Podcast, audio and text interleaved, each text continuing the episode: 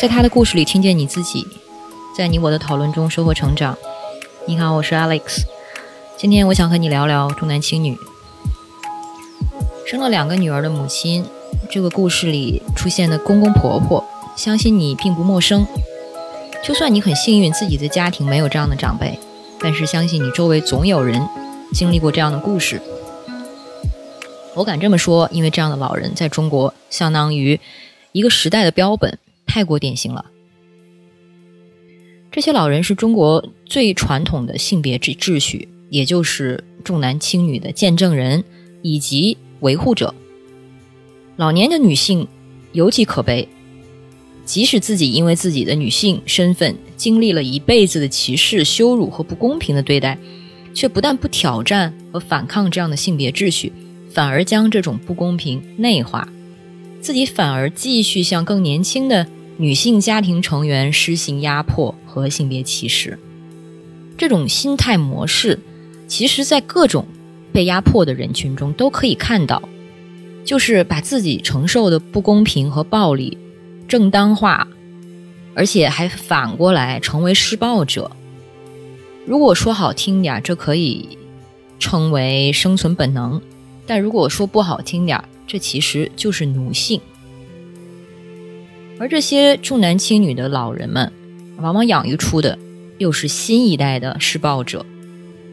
而且不是仅限于性别歧视的那种施暴者。你想一想，连重男轻女这么如今在我们看来最显而易见的不公正都照单全收，那这些重男轻女的人在其他方面的是非观又都能好到哪儿去呢？连对自己的女性家庭成员都会肆意的侮辱。甚至会让自己的外孙女挨饿，只因为你是女孩，所以你不配。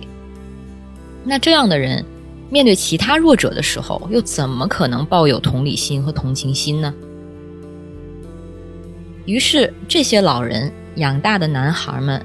很有可能会成长为很糟糕的人类。一方面，他们从小被培养出无端的优越感，尤其当他们看到自己的姐妹们被差异对待。他们会开始相信自己天生就是应该被优待的，只因为自己是个男孩。另一方面，小孩对地位是很敏感的，当他们看到家里的老人对其他女性们的对待，很快就会有样学样，成为或者长大成为不懂得尊重女性的人。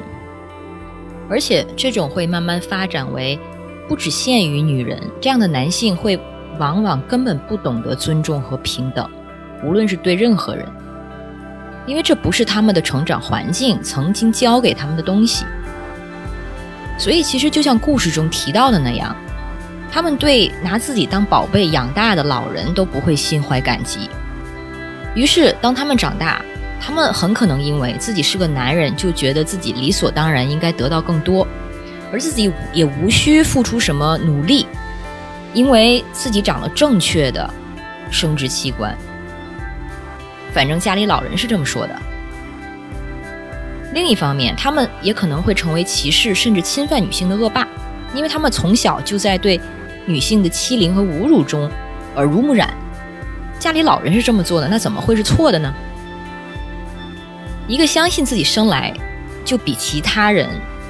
更值得被优越对待的人，会注定成为人类社会的寄生虫。因为他们的这种价值观决定了他们不会相信劳动和能力的价值，而是会安心自得于自己的出身的红利。那这种红利可能应用于各种所谓先天条件，包括家庭背景，也包括性别。但这些男性如果长大后去了一个相对开放的城市或者社会生活，可能很快就会发现，这个现实和自己本来相信的会有点不一样，或者说发生了变化。因为家中老人搭建的温室，他们可能相对于从小要经历打压和竞争的同龄女性，而欠缺能力，也欠缺目标，更欠缺自省能力。他们可能会发现，在这个艰难的社会，凭自己的真实能力，其实很难得到任何东西。这也包括老婆。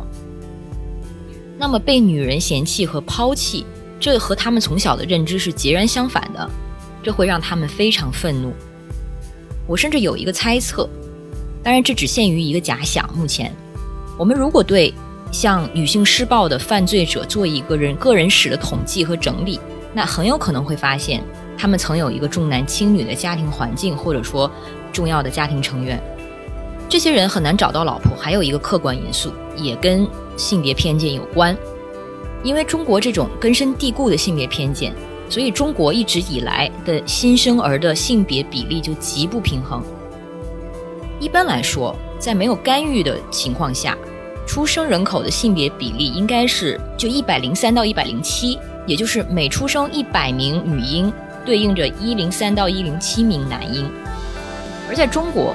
根据联合国儿童基金会的统计，自二十世纪八十年代以来，中国的出生人口的性别比就一直偏高，并持续上升。从一九八二年的一零八点五上升到二零零五年的一一八点六，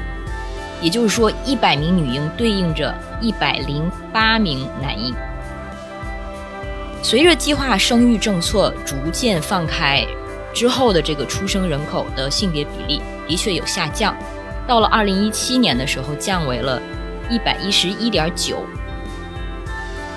但是中国仍是在世界上出生人口比例失衡较严重的国家之一。那这样的性别比例趋势，就是因为很多地方对男性的偏爱所导致的女性的杀害和遗弃。而这样的长期的这个男女出生比例的结果之一，就是到了二零二零年，中国适龄的男性比女性多出三千万，也就是说，这一大部分的男性是不可能找到老婆的。而这种女性的短缺，无疑又反过来继续加重对女性的人口贩卖和其他的性暴力。所以，这么多这么严重的社会问题，其实都是从重男轻女开始的。所以那些喊着什么中国的男孩危机的教育学家们，或者声声称中国男性越来越没有阳刚之气的意见领袖们，其实完全找错了重点。一切的所谓男性危机起点，恰恰是性别偏见，或者说可能就是起始于家中这些重男轻女的老人们。这就是我对这期节目的想法。如果你有什么想说的，欢迎在音频下方与我互动，让我们在讨论中收获成长的智慧。我是 Alex，下次见。